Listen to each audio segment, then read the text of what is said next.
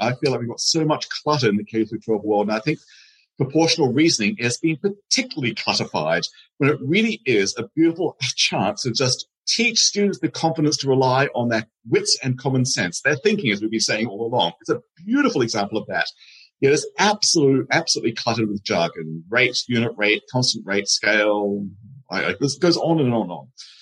Just common sense. Great chance to teach common sense. So that actually makes me quite angry and sad that we've made, we've taken away a beautiful story by making this three year experience, at least in the US, grade six, seven, eight, chapters that go on and on for something that is really just a beautiful chance to engage in common sense thinking. In this episode, we speak with James Tanton, mathematician at large for the Mathematical Association of America and founder of the Global Math Project.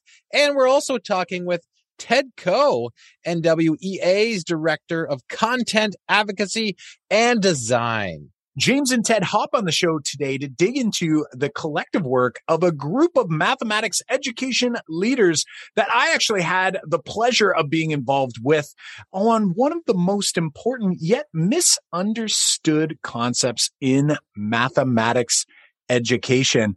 And friends, you know, we've talked about this idea so much. We've done so much learning for so long on the idea of proportional relationships. Make sure that you're sticking around with us as we dig into these ideas around proportionality and what we can do to help declutter this crucial middle school math concept. Here we go.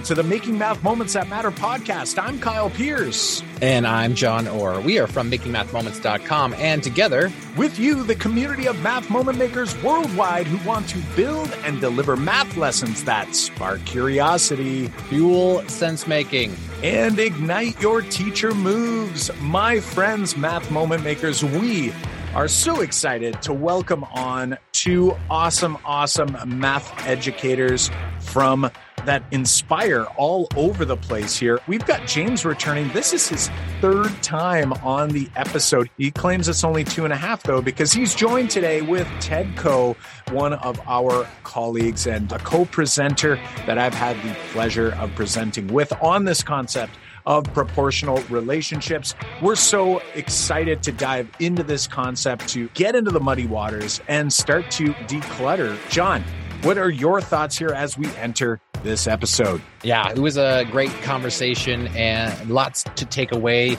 I especially love this idea of the decluttering mathematics. James explains it so well, and I can't wait for you to hear it. So, uh, hey, let's get right to it. Here we go. Hey, hey there, James and Ted. Thanks for joining us here on the Making Math Moments That Matter podcast. It's been a long time coming but maybe not so long for half of you. I mean, James, I think you are now going to be taking the crown for the third time, but you'd like to argue because Ted's with you, it's only two and a half times. How are you both doing, my friends? So, Ted, how are we both doing? You answer that question.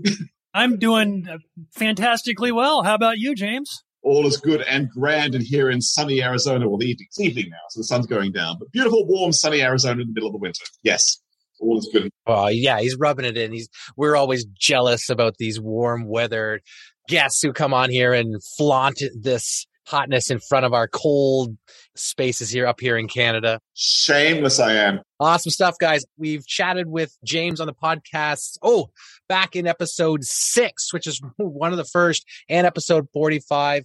Ted, why don't you fill us in a little bit and tell us a little bit of your backstory? Like, if you're a listener right now and you're like, wait a minute, why'd you just skip past James? Hey, take a moment, go and listen to episode six, go and listen to episode 45, get yourself filled in, then come on back to us. Ted's going to fill us in on what's your role in education? How long have you been in the field of education? And what's that journey kind of look like for you? Oh, well, thanks for having me on the show. I'm excited about this. I've been playing in this math education game for over 25 years now. And I started off as a high school math teacher and loved that. It was just a highlight of a career, right? From there, I went to work in the community college system in the Maricopa Community Colleges in the Phoenix area. And I was a math professor there, the chair at two different colleges. I even did a little time as an assistant dean at a university. Then I went over and for the, you know, prior to where I'm at now, which I'll get to, but then I went over to Achieve, which was a Washington, D.C. based education policy reform organization. I was the director of mathematics there for a while, and I got to see things happening all around the country, the continent. It was just fantastic. And for the past year and a half, almost two years now, I'm the director of content advocacy and design at NWEA based in Portland, where I get to, just like my title says, advocate for content. And it's just a great thing to do. So that's sort of how I got to where I am, the kinds of experiences that I've had along the way. And uh, we'll talk about more as the hour goes on, I'm sure. So I love it. And it's interesting because I actually didn't realize, but in this moment, I'm now realizing you and James sort of have almost like the opposite. Like you're like inverse experiences where if I recall from episode six and episode 45. James, you began more in that post secondary world and then sort of came into the secondary world, if I recall correctly. And Ted, the opposite. Absolutely. Just call me an inverse kind of guy. Absolutely. I do things backwards all the time. Yes. But James, you and I first met. I was at Achieve and you were with MAA still at that point. And you were just moving our offices in DC were like a couple of blocks from each other. And then you end up moving to Phoenix and now we live just more than a few blocks from each other. So what can we say? The whole destiny thing's going on here. Yeah, it is uh, destined to be close to each other. Yeah, and I'm actually I do need to know this because I didn't ask you before we hit record, but last time we all presented together, you two gentlemen were doing magic tricks where Ted's arm would show up on James's camera and really freaking people out, which is that possible here today or is that not a possibility given my arm is not like two or three miles long. So. oh, look at that. I can only do a one screen version. I love it. That's fantastic. Once again, promoting why you should be watching this on YouTube, my friends. James just did a magic trick and you only get to see if you go check out the YouTube channel. All right, let's keep moving this thing along here, my friends. We are going to spend a little, sorry, James, we're going to spend a little more time with Ted here because we are going to flip this one to Ted. We always ask our guests about their math moments. And my friends, definitely go back, check out James's math moments. But Ted, I'm curious when you hear math class, what sort of math moment pops into your mind that you might be willing to share with the audience today? Well, obviously, lots. There's lots of experiences. Let me go back to maybe the earliest that was sort of perhaps a bit formative in my space. And that was an episode in eighth grade. And I went to a smaller school where there was one class per grade.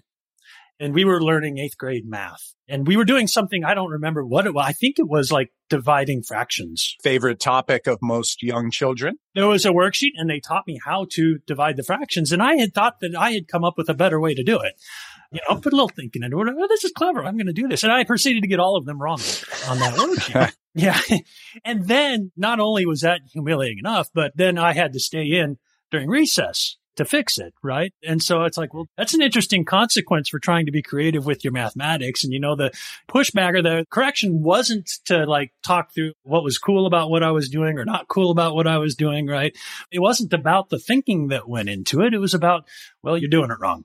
And so go do it right. And it ties into my framing that whenever I talk about mathematics teaching and learning in sort of a situation where anybody will listen to me, I say, after all this time that I've spent in this business and in this world, I like to point back to three things that need to be a part of math teaching and learning. And one is that we do have the ways of doing, right? We do care about ways of doing in mathematics, but we really care about ways of thinking right? And the ways of thinking are the things that really undergird all of that and keep it from becoming this scattered collection of mishmash, memorize as much as you possibly can. Right. And so in my eighth grade experience, there wasn't anything about ways of thinking. It was just ways of doing. But we got ways of doing, we got ways of thinking. And then finally, I put into this habits of thinking. Right. And so if we just settle for the ways of doing, then we're going to end up in situations where we don't recognize where the math actually exists. In a case, something I'll often use is I'll give an example and I'll ask adults, when have you ever actually done division of fractions in real life? Like in a real life situation. And as you hear things back, it's kind of like, you know, actually that's not a division of fractions. That's more like multiplying by one half or something like that. And, and, I go, well, why do you think that is? It's because you were taught division of fractions as strictly a way of doing, disconnected from ways of thinking. So you never had the opportunity to see where it actually connects back in real life. So, and you're going to hear more about this as we talk today, right? James is nodding. The ways of doing, ways of thinking, and habits of thinking are what we want to constantly bring back to the table when we're talking about mathematics. Yeah, so true. And sometimes I like to think about the progression and or evolution of a teacher's journey. When you talk about that math moment, and you brought up like how that influences your teaching now, but we have so many new teachers listening to this podcast, and I wonder what that progression like right out of the gate when you went to become a high school teacher was it like i have this math moment that i remembered and i gotta like change math instruction? Or is this like a gradual discovery that you were like you know what? This is the way math education needs to be and is a change for you. I'm always interested in this change or where this happened because I was a math teacher who taught math the way I was taught for many years. It was like I didn't have coming out of the gate going, I'm going to revolutionize everything. I was a very traditional teacher and it took me years to figure out what you have just said. But I'm curious about your journey there.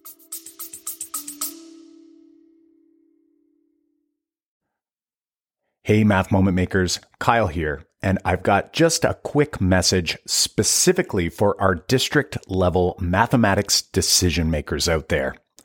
Do you feel like you're spinning your wheels when making district level goals for mathematics programming from kindergarten through grade 12? Setting new goals each year only to find little to no real shift in pedagogical practice or educator content knowledge across the district as a whole? Take a moment to book a short call with our team so we can learn more about your specific district and educator learning needs in mathematics so we can assist you in taking the first step of many in the right direction. Visit makemathmoments.com forward slash district to book a web call with our team today. We have a limited number of spots for districts just like yours, so don't wait head to makemathmoments.com forward slash district and grab a spot in our calendar now. Very similar. Like out the gate as a young high school teacher, I didn't see it quite this way yet. And maybe one of the most pivotal moments for me, if I can have another math moment, is that all right? Can I have two? Yeah, sure. Yeah, but that means that James gets another one next then. Okay. I think it's only fair. James gets all right. So another math moment was where my friend who was the physics teacher in the high school, while I was the calculus teacher, he had fun. He was able to get minds thinking and engaging, and they because they to, do math with units. They would say, right? They got to think about quantities, right, and units and things. I'm like, I'm going to make my classroom more of a place where the mind is engaged and where we're thinking about these things and we're making sense of things. Now that said, I read Peter Liljedahl's book recently and my takeaway was, I wish I had seen like this stuff earlier in my career and it wouldn't have taken me 15 years to get close to it, right? To try to figure it out on my own. And so, yeah. I love that. And like Jon was mentioning as well, yeah, we're always curious about that. And I think for many educators, it's a process, right? And we're on this journey and we continue on this journey. So the question for you, James, isn't maybe not necessarily a math moment, but I wonder, is there something more recently that maybe it's a new revelation, a new thought, maybe something that you bumped into that you'd like to share? I know I'm putting you on the spot here because we said we we're going to skip right over James at this part, but what are you thinking? So I'm actually doing some work for a particular company somewhere in the world. I shan't mention countries and all the rest, but I'm looking at their curriculum. They've asked me, James, can you please make some videos to support this curriculum and make it human? Which is interesting charge. They actually use the word human. So I looked at the materials and I have to say, I agree, they're somewhat inhuman right now. So it's 11th grade high school mathematics. And one of my jobs is to actually look at some of the exams that are given out by this particular state slash province slash canton. I'm not going to say what. And I looked at these exams recently and I was truly horrified. I mean, this is something like from 40 years ago. It's like Ted's experience. Divide these fractions. You're wrong when you get the correct answers, but do a different method I'm expecting. It's that level of work there. And then I realized when I make these videos to support these you know, practice exams, I can actually talk about not so just much the mathematics, but also the psychology behind this. What's really going on? It's not actually a matter of memorizing all the jargon and so forth. You can actually just use your common sense, take a deep breath, step back, and figure out what do they mean by the terminal angle of the arm of, of an angle in standard position. I mean, there's some really wacko terminology that I, as a professional mathematician, have never used. But if you just sit back and think, okay, what's the context here? Oh, I'm doing trigonometry. What do they want to mean by the terminal point of an angle of an arm? And you realize, well, we're doing unit circles. It must be where the, I don't know, where the star is at the, at the end of an arm. Bingo. So I realized that a lot of my work was not so much teaching the mathematics, but teaching the confidence to rely on your own personal common sense, not to be, sorry, to have the agency to take charge of your own learning and doing, which is actually my greatest wish for the next generation. We actually teach the next generation the confidence to rely on their common sense, to be flexible in their thinking, to have self agency, and to take action. And even in the most rigid of boring environments of a mathematics exam, still stuck from 40 decades ago of thinking, you can still find those moments. So my videos are now sort of more like a not just teaching the math and thinking behind the math and the habits of thinking, but also the meta-analysis. You can actually, you know, say, what's the author here want me to do, apparently? And I don't know this jargon, but I can figure out what they mean because common sense will tell me if I just believe myself, give myself the permission to just think my way through it on that level too. Yeah, that's such a great kind of realization moment something that I've been trying to stress in my students for so long. And we, a couple episodes ago, we talked about like the four pillars of like starting a math class or getting kids into math class. And one of them is having that confidence to be creative.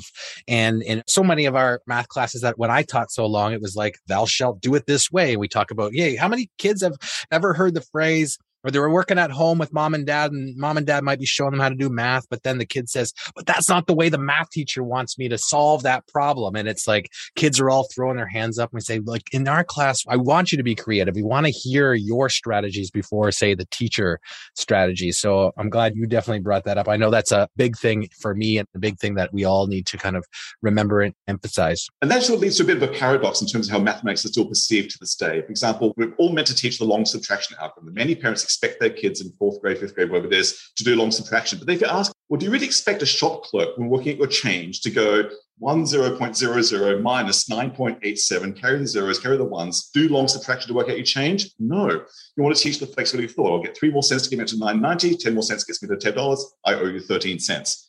Now, I know that's not a realistic example anymore because cash register will do that for you. But my point is, there's a strange expectation of what math is as perceived by the general populace. You, know, you must do this for my child. Whereas no one expects anyone in the real world to do it that way. Just as Ted was asking, when was the last time we actually divided a pair of fractions because of real practical need? Coming back to like even just this idea, and you had mentioned you had used the term like common sense, right? And I use the word intuition a lot. Like, regardless of what term you use, it's like you're utilizing your experience and your thinking right there is that common theme that we've heard from everyone here is thinking. You're going to think about the problem and you're going to attack the problem based on what your gut your intuition your common sense is telling you is going to help you get to that answer versus going you know wait a second let's write this down. You know i always say a thousand and one minus 999, right? I do that with parents a lot. And I say, like, how would you subtract that? And like most parents say, well, it's two. Well, like, what did you actually do? And it's like, well, you know that the difference is two, that you thought about it, you didn't do it, right? Yes, exactly. And imagine if I said you're wrong. And I was curious back with Ted's example, whether his creative approach was actually like on track or was it like way off track or like my gut was sort of suggesting that maybe the teacher was just like, just shut down this idea completely because no, it didn't look and sound like the way that they had thought it should be. I was probably flipping the wrong thing or something and trying to. be minus. But, a little, little tweak would have done it. Totally.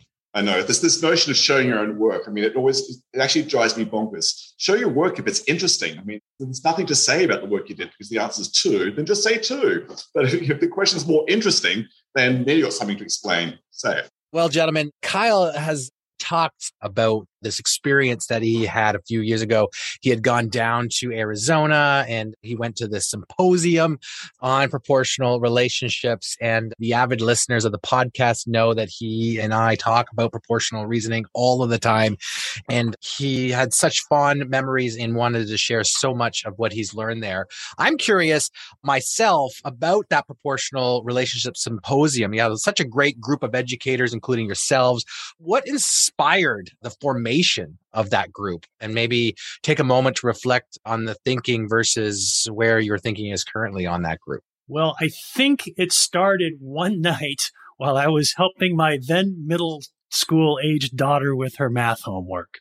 And we were doing something in her class, a unit analysis. You string these things together and you cancel them out and so forth. And, and I'm like, why are we doing this? Why are we doing this in this class? And then I flipped and it said, oh, you're doing standard such and such. So we're on the proportional relationship standard. I'm like, no, we're not. And then you dig into the textbook and you start to realize that they've taken all of this beautiful uniformity and unified thinking that goes into proportional relationships, just sort of broken it out and stuck this in there is along with it, right? You're not thinking she wasn't being asked to think about changing units based on proportional relationships. It was just based mm-hmm. on chopping out words and it was completely just totally out of bounds, right? It was just like completely without meaning.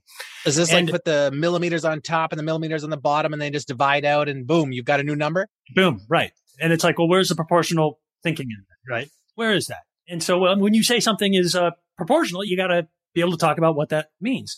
And I know that earlier I had at one point in working with teachers doing professional development stopped and asked myself that question. What do I really mean when I talk about a proportional relationship? And had to go try to figure out how myself would answer that. We started digging into the standards and we started to see, right, how you could misinterpret some of what's in there right now. It's set up for a really nice answer, but it's not necessarily clear right out the gate. And it wasn't necessarily super clear either in the progressions documents with regards to. It was still sort of disjointed, at least as much as I thought, right? And so started to dig around, look into the curriculum. It's really hard to find curriculum that's handling this well. We were running the EQuIP reviews at Achieve and when I was there and trying to find exemplars of things and we had a vacuum sort of in that space. There wasn't a lot there. And so we started asking around and James, we looped you in at some point. There was a meeting with Dick Stanley at ASU somewhere along the line where he gave a presentation. You and I rode out there together. And then how do you remember it from that point on? Well, I mean, this all fits into my general mission. Obviously, I'm a strange fellow here who wants to actually revolutionize math education in the case we're talking as we see it, because I want to declutter everything. I feel like we've got so much clutter in the K through 12 world. And I think proportional reasoning has been particularly clutterfied when it really is a beautiful chance to just teach students the confidence to rely on their wits and common sense, their thinking, as we've been saying all along. It's a beautiful example of that. It is absolute, absolutely cluttered with jargon, rate, unit rate, constant rate, scale, goes on and on and on. Just common sense. Great chance to common sense. So that actually makes me quite angry and sad that we've made, we've taken away a beautiful story by making this three-year experience, at least in the US, grades six, seven, and eight, chapters that go on and on for something that is really just a beautiful chance to engage in common sense thinking. And what a great meta lesson for the kids. Engage in common sense and trust your fabulous wits. You've got wonderful brains. Here's a chance to use them.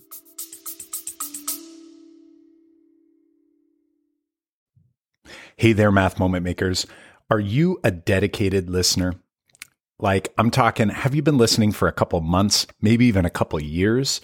Well, if you haven't taken a moment to leave us a rating and review on your favorite podcast platform, it would mean so much to us. It'll take you under one minute uh, so that you can help more educators see and experience the Making Math Moments That Matter podcast. Uh, do us this huge solid. Uh, we thank you from the bottom of our hearts. And uh, here is today's episode. Well, and I remember quite vividly that the first time we all came together and listening to the conversation, the conversation initially, it was like we went down this rabbit hole of like, we started with, Hey, what is a proportional relationship? But then we went to like, what's a quantity? Like, and we went through all of these things. And what I realized in that moment, I can only speak for myself was, wow, I've never really thought about any of this. And that was from my secondary teacher background. I was sort of new on this journey as a K to 12 math consultant and coach. And that experience for me was a huge eye opener of how much is going on and how much we don't think about and we talk about intentionality a lot on the show now back then what that taught me anyway was that wow I say and do a lot of things in my math class that I don't even know if I have clarity around. And yet I'm using these terms interchangeably at times. And of course, we could dive into proportional relationships and all of those terms that are directly related to proportional relationships as well. When I'm like, wow, I actually don't have a clear differentiator. And the one for proportional relationships that pops in is listening to people try to define what a ratio is versus what a rate is, right? And different parts of the world have very different views on that as well. So for me, that was such a huge eye opener and it got me thinking and i continue to think about a lot of these ideas and how so much of the elementary math we do connects to this work we do in proportional relationships proportional reasoning and so on and so forth. So i'm wondering for you two gentlemen like what is a proportional relationship to you?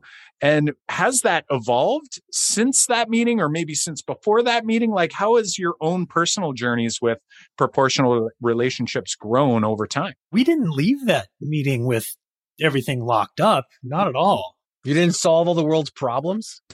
We didn't know and nor is there ever going to be complete agreement on it Kyle, I don't know if you remember, but I seem to recall like even in the first few minutes of that symposium, it was like a lot of folks didn't seem to think there might even be a problem. But about 15, 20 minutes in, all of a sudden we were all like, oh yeah, we're all talking about different things here.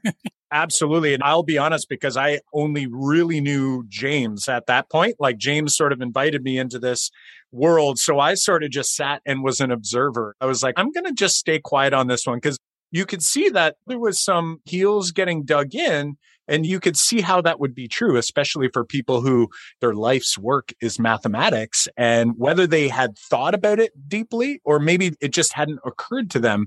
You could see how people were at very different places in their own understanding. Yeah. And then even in the post that meeting, right, we all got together again. Uh, a few of us got together again, Phil Daro, April Strom, and, and continued to Dick Stanley to continue to try to chisel down how we might talk about and present this in a way that makes mathematical sense and pedagogical sense at the same time. And James, you're thinking he's been quiet so, over there. I'm very quiet. You just saw me go fetch something from my cabinet to my right. So I'll explain what I fetched in just Look like an avocado. It does look like an avocado, but it's not. It could be related. It's an emu egg. You bet it is. Oh, you've okay? It's an emu egg. I knew it. I knew it. Of course, Carl knew it was an emu egg every good Canadian knows what an emu egg looks like. so, so has my thinking changed? So I hadn't thought deeply about this topic in the sense that I've really focused my K 12 world chiefly on high school mathematics. So proportional reasoning hasn't really come up as a core topic. It tends to be the middle school arena in the US, starting grade five, grade six, going up to about grade eight. The only place it really came up for me as a high school teacher when I was teaching high school was uh, the formula y equals kx represents a proportional relationship. And then off we go because algebra is on the belt and there's no intuition behind it. So it's only with this thinking that Ted sort of brought me into that really made me think, okay, let me do my usual tangent thing. Let's try to strip away all the clutter. What's the kernel of the idea that's really going on here? Those sorts of things, year long processes. It takes a long while to really cut down to what's just the key story. And I would tell you, I, the key story is really not much, to be honest, which sounds very insulting. But here's what I mean. I mean, I'll take a, the standard textbook problem, which says Suppose I figure out I can make 10, uh, well, let's make it 33 omelets with 10 emu eggs. So here's an emu egg, and I recognize I can make 33 omelets with 10 of these emu eggs. Great. And then sort of the natural question you might ask in a textbook is, well, how many omelets can I make with 20 emu eggs or 100 emu eggs? If I want to make seven omelets, how many emu eggs will I need? And you realize, okay, there's the textbook questions of the culmination of all the theory that we should go through sixth graders, seventh graders with. And you think about it. Okay, what's going on?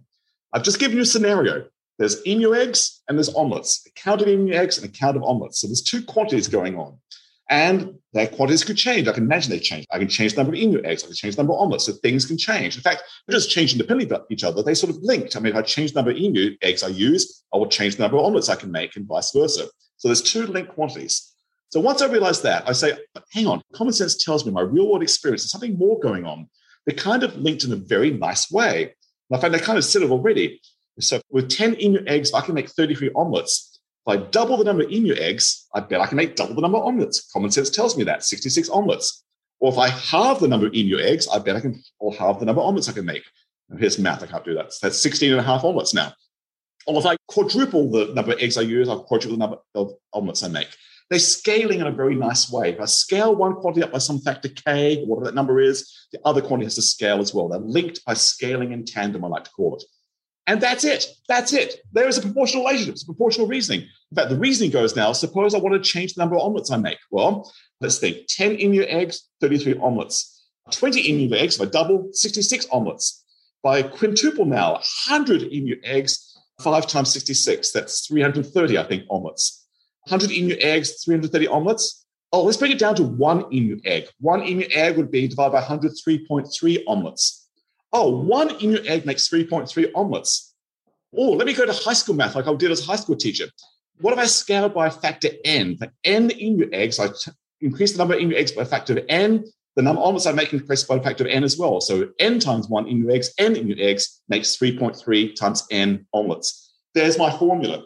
So, whoa, that's it. And I can answer any question you want about number of omelets I can make, how many eggs I'll need, or how many eggs I've got, how many omelets I can make. Every standard textbook question is now just there by common sense. The young students can do this. My high school students can do this. I don't even need to mention rate, unit rate, ratio. In fact, I've used none of those words. Common sense solves everything a textbook asks you of that issue right there.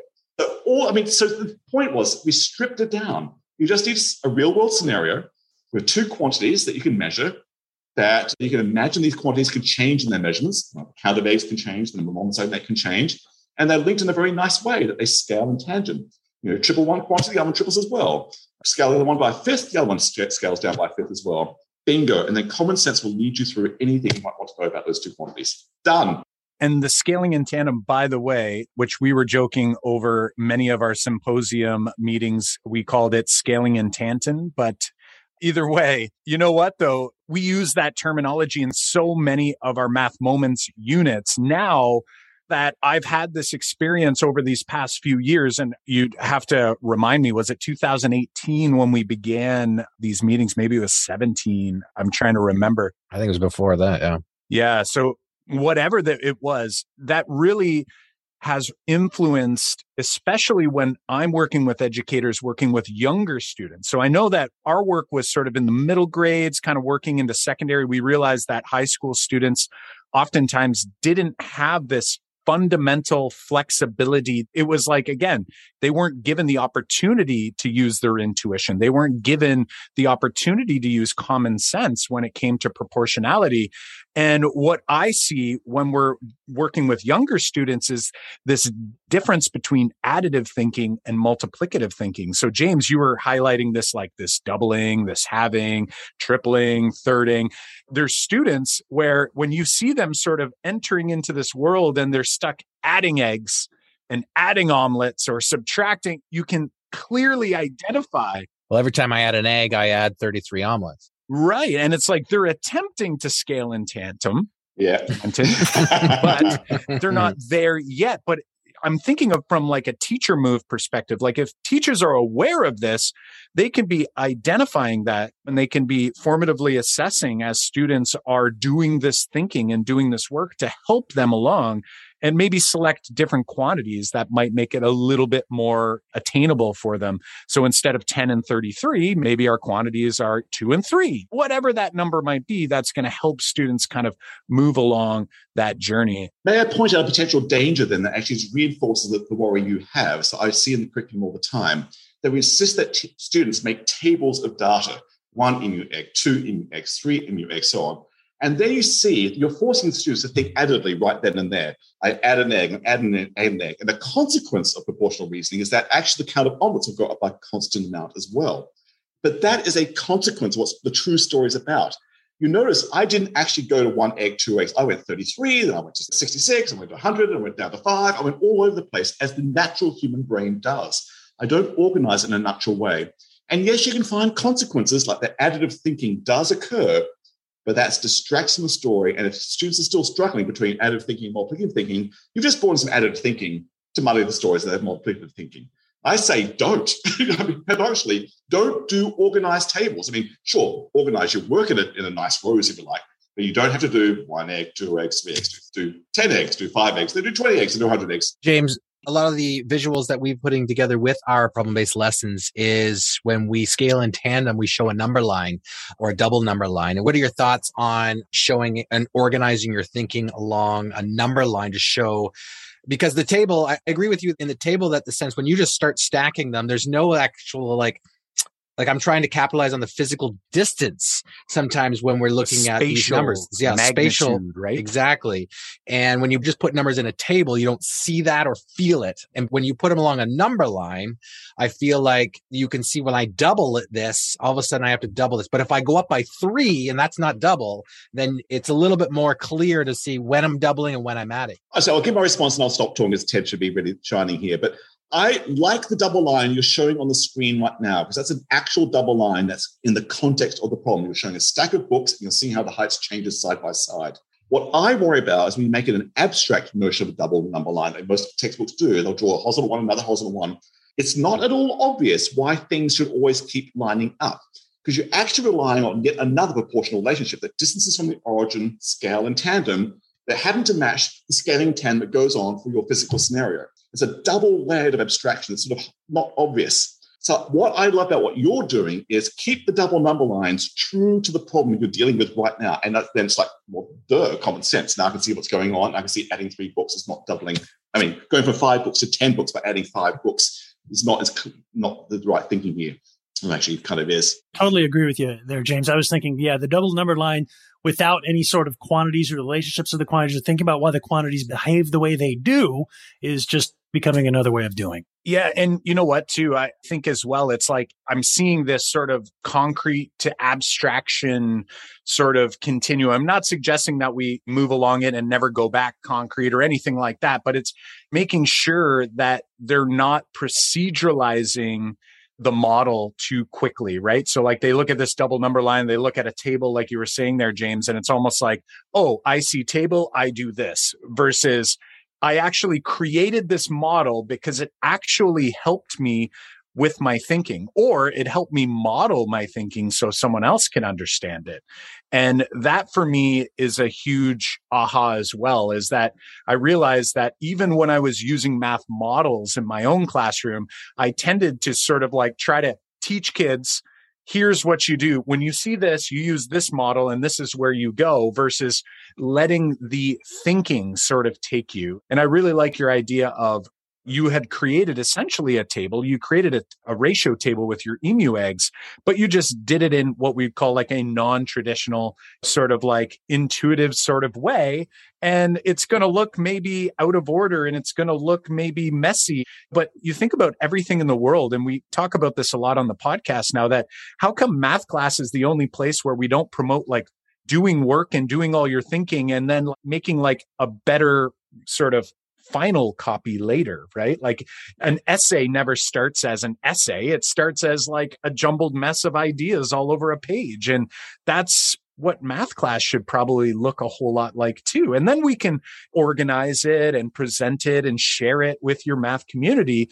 But I feel like we're always so concerned about students doing everything so neatly and organized and correctly the first time. And one of the things, and if the listeners haven't seen the paper yet that we're going to point to before the end of this, is we don't ever, in this whole analysis, this whole approach, we don't ever set up and solve a proportion, right? Because that's not what we're getting at because we're trying to really build up that way of thinking about quantities that scale in tandem with each other in such a way that later on, that's fine. Bring it in, bring in the way of doing. But right now, we want to make sure that you're focusing on the way of thinking. The payoff is huge. I mean, we didn't even touch yet on uh, percentages and how this just makes happy times of working with all the different kinds of percentage problems. Happy times. Yeah. I love it.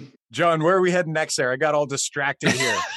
oh. You've been throwing stuff up on the screen. I know. And- I'm looking, I'm getting all excited over here. I'm sharing all kinds of visuals here. You know what? Let's talk a little bit more about that paper actually. And I'll bring it up. I'll put a visual up. We'll also include the link in the notes. Maybe we'll go back to you there, Ted. Through this work, we had been sort of really trying to create some clarity, right? In our first presentation we had done a few years back, we used the word muddy, like the muddy waters, the muddiness of proportional relationships. And really what we're trying to do is create at least some sort of clarity so that both educators and hopefully in turn students have a better sense of what's going on and really bringing to light the beauty we're talking about that is proportional relationships instead of using the staircase for unit conversions or creating a propor looking at ratios and always setting up a proportion and cross multiplying or whatever the trick may be. Tell us a little bit about the paper and sort of where we went with that paper and I'll pull it up and ensure we have the link in the show notes for those who want to dive in. Okay. Ted just raised his eyebrows. Okay. So let's see. I mean, I think the paper, what's the paper called? It's called Decluttering. A proportional relationships, relationships decluttered at last. So the mission is to mm-hmm. declutter all that thinking. So it really just starts off exactly how I started with my emu egg here. Can you recognize you're in a scenario, some physical situation has A, two quantities that can be measured, the quantities can be vary or can be imagined to vary in the measures. The two quantities are linked in some way. If you change one, the other has to change in reaction and vice versa. And four, that the key thing is, are they actually scaling in tandem? And once you've got that, common sense will prevail. And as Ted said, we just went through examples. Like, for example, if I tell you 80% of a quantity is equal to 120, your brain says 80% of a quantity equals 120. It's pretty abstract. Well, I guess I'm talking about 80% of something. And I'm also telling 120 things, I guess. I can now see my mind's eye. I'm talking about two different quantities, a percentage amount and the actual quantity, whatever I'm measuring. And my brain says, oh, okay, if I halve the percentage, I'll have half the amount. So 40% goes with 60. Oh, then I'm going to quarter that. 10% goes with 15. Therefore, 100% goes with 150. I mean, I'm just like scaling in tandem right there. I recognize scaling in tandem in that situation right there. Or taxes. For every dollar earned, I decide to give 43 cents to the government. Which case, if I earn $10, I give 10 times 43 cents to the government. I you just another situation of scaling in tandem. So the paper is about really identifying that. And then it goes through the language. Then what's the standard curriculum language? What does rate mean? Unit rate, ratios, all these things about lines to the origin, all the stuff there.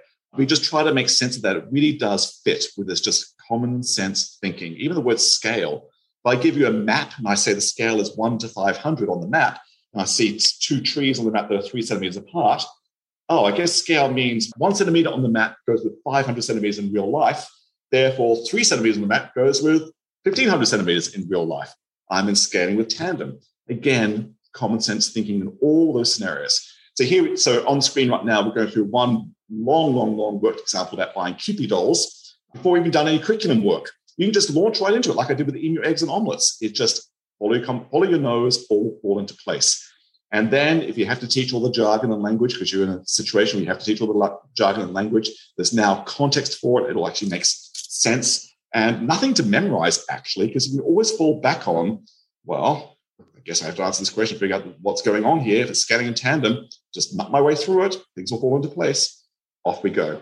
But here's the lovely thing about this. It's the chance to teach kids the competence to rely on common sense thinking. So let me give you some scenarios that are quite questionable. I mean, if I tell you, for example, it takes 22 minutes for seven socks on my mind to dry, how long will it take 14 socks to dry? Then you realize what my real world experience is. Well, it won't take double the amount of time for 14 socks to dry, seven socks. They'll just all still dry in seven minutes, however long I said, 22 minutes. That's not scaling in tandem.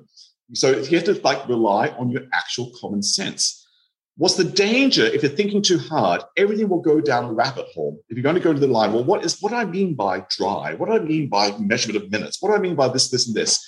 Of course, you'll go down the rabbit holes, but at some point, you've got to rely on a sense of the real world and how to make sense of that real world. Then you can start to become physicists and say, well, what do I mean by unit? What do I mean by quantity? When I say one yard is the same as three feet, actually, I guess I'm doing scaling in tandem again. I'm just giving different names for units. Therefore, two yards is the same as six feet, and 60 yards is the same as times that by 30, what it was feet. Off we go. All that unit conversion stuff actually is scaling in tandem again. And there's really nothing new. It's just actually the same one idea over and over again. So to me, the point of the paper is it's the same one idea over and over and over again, over and like over and over again. We do it for three years, the same one idea over and over again, and we never say what the actual idea is. So we're saying what I say the point of the paper is. Well, and I love it because it's like we do it for three years, but I feel like we haven't been doing it for three years, right? We've been sort of like kind of doing some stuff. But again, going back to Ted's point, sort of doing the doing and sort of taking these ideas and again, teaching them as siloed ideas, right? Today we're going to do unit conversions and it's like this whole other thing that we sort of paint it up and we say like this big experience is going to be this whole thing you've never seen before. When in reality it's like, well, actually no, you've been doing all of this all along over here and it's just such a beautiful way to make it connected and while it is big and it's massive, that is such a positive thing for the learner, right? To be able to say, like, wow, holy smokes, there's a lot that I can do all based on the same fundamental ideas. And I look at this paper as a really great opportunity for educators like myself who three, four, five years ago, I was not necessarily doing a great job at understanding proportional relationships and how complex they are, like complex, but in a good way, complex, right? Because I could take that complexity and I could use that to make math class feel more intuitive, but it does force me to do a little bit of my own learning along the way as well. I feel like we want to make sure that I think hit home for them. And what I mean is when I'm thinking back to my old self and teaching proportional reasoning in my, say, ninth grade class, and I'm imagining the textbook and the textbook has you call these naked problems, right? So it's just they're contextless problems. They're just you've got this fraction, right? You've got a proportion, you got a fraction. There's no emu eggs. No, there's no eggs. So it's like there's a fraction, there's other fraction where there's a missing value. One of those fractions, sometimes on the top, sometimes on the bottom. And we cross multiply to solve, right? It was like there's this solving proportions section of the textbook, but always starts with naked problems. And then at the end, we put in context. So what I'm hearing for you guys is because I don't think we ever like physically said it is that if a teacher is like, look at, I'm going to redesign my proportional unit, my proportional relations unit in one of these grades, and they're pulling from the textbook and the textbook is doing that. We're saying, Hey, you got to start with context. Is that a no brainer? So I'm going to be really, really bold. I mean, I'm going to say, sorry, so much of the curriculum is designed nowadays teach stuff kids that they need to know later on which is not how the human brain works. Either do it when you need it later on or do the later on now.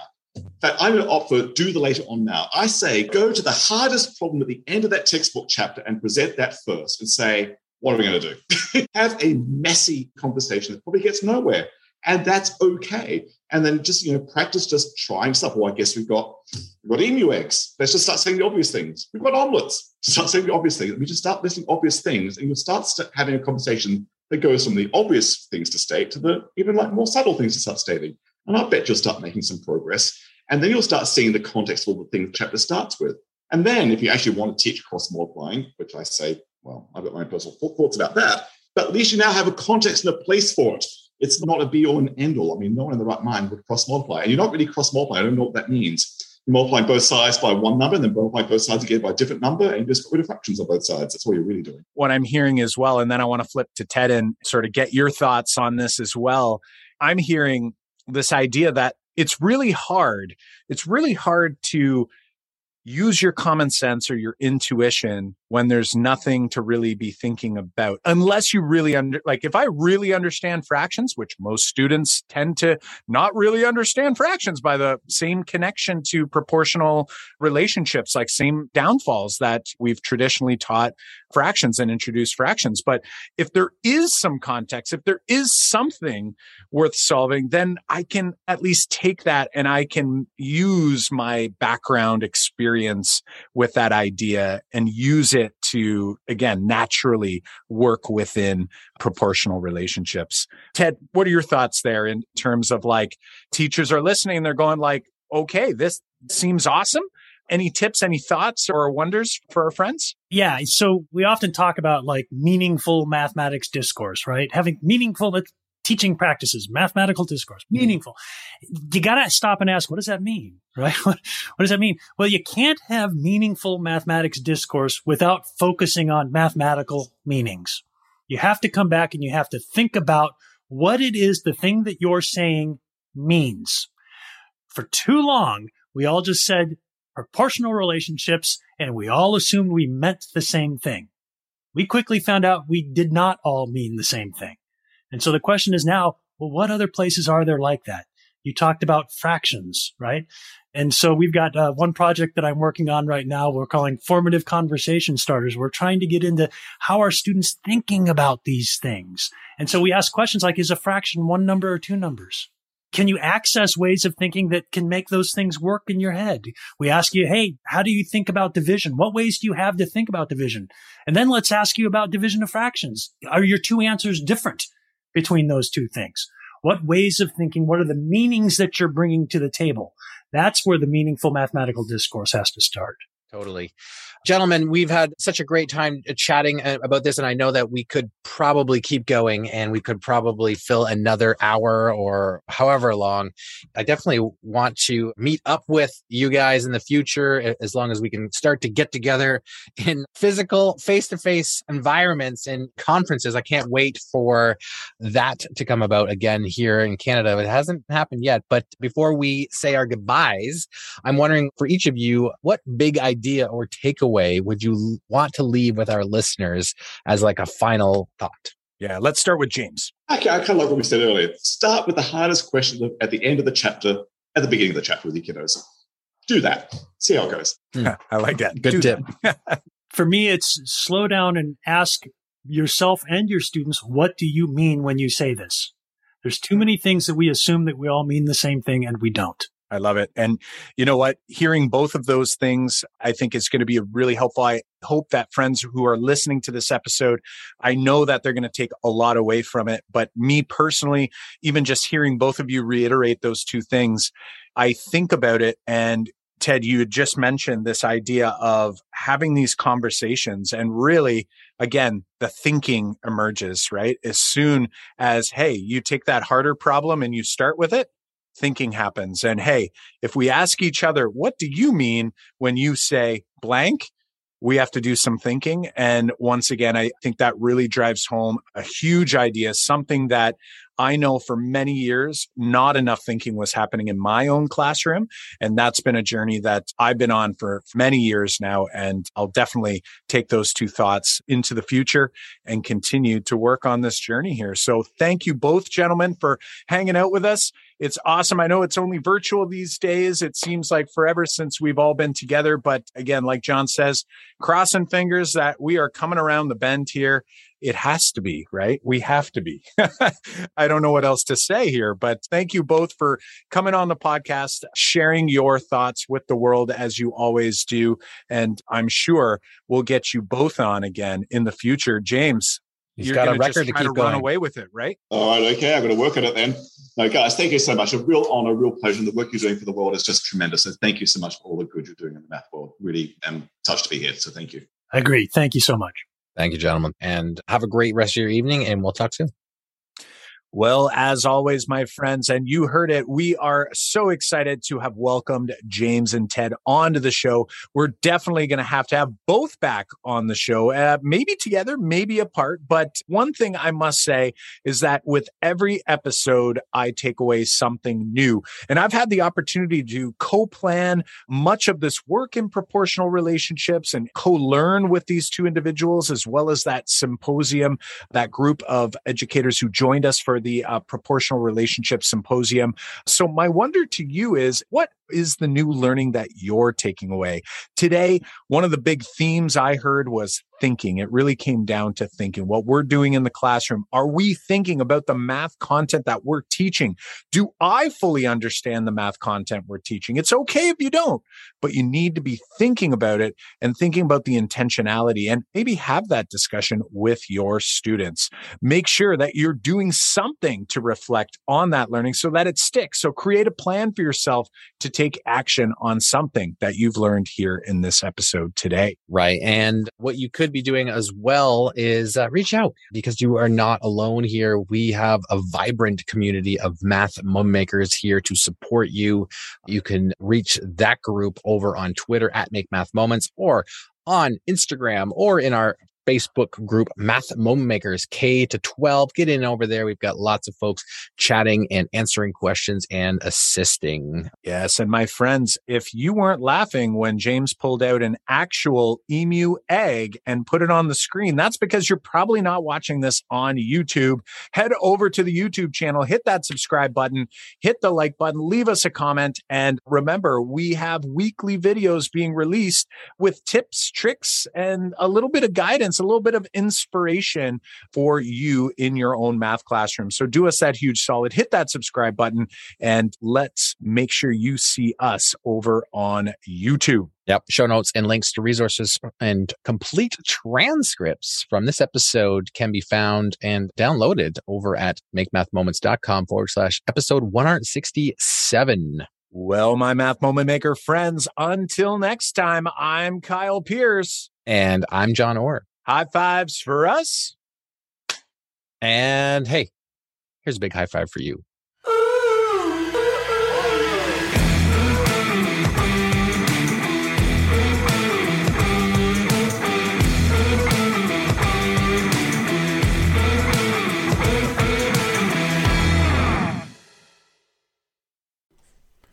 If you are a district leader of mathematics, a math coach, a math curriculum coordinator, a superintendent and principal, getting teacher buy in for effective math teaching practice is top of mind. And plans only go so far. You can make, you know, detailed plans and and carefully designed goals with clear objectives and key results that are measurable. But that can feel like it all falls flat if we can't engage our teachers in the work working with teachers who do not want to change their teaching practices is one of the most frustrating and challenging parts of our job. How do I help teachers engage in effective teaching practices when they keep pushing us away? If you can't reach the tipping point in mass adoption of effective mathematics teaching strategies, then it's it's likely we won't see student improvement in mathematics. We have a free training uh, an accompanying workbook for leaders of mathematics like you. Uh, the, math, the Make Math Moments team, myself, Jon, and Kyle walk you through our four stage process uh, we use with district partners to create clear, measurable, sustainable PD action plans, but more specifically on how to also get teacher buy in so that it drives student engagement. So, step one register for this free training, get your planning workbook. Um, and then watch the training. Schedule some time on your calendar so you can watch it and go through the workbook after completing that workbook, you're going to have a clear, measurable vision, action plan for mathematics to get more teacher buy in, but also be able to hit your goals for the 2024 2025 school year. So head on over to uh, makemathmoments.com forward slash four stages to start this free training.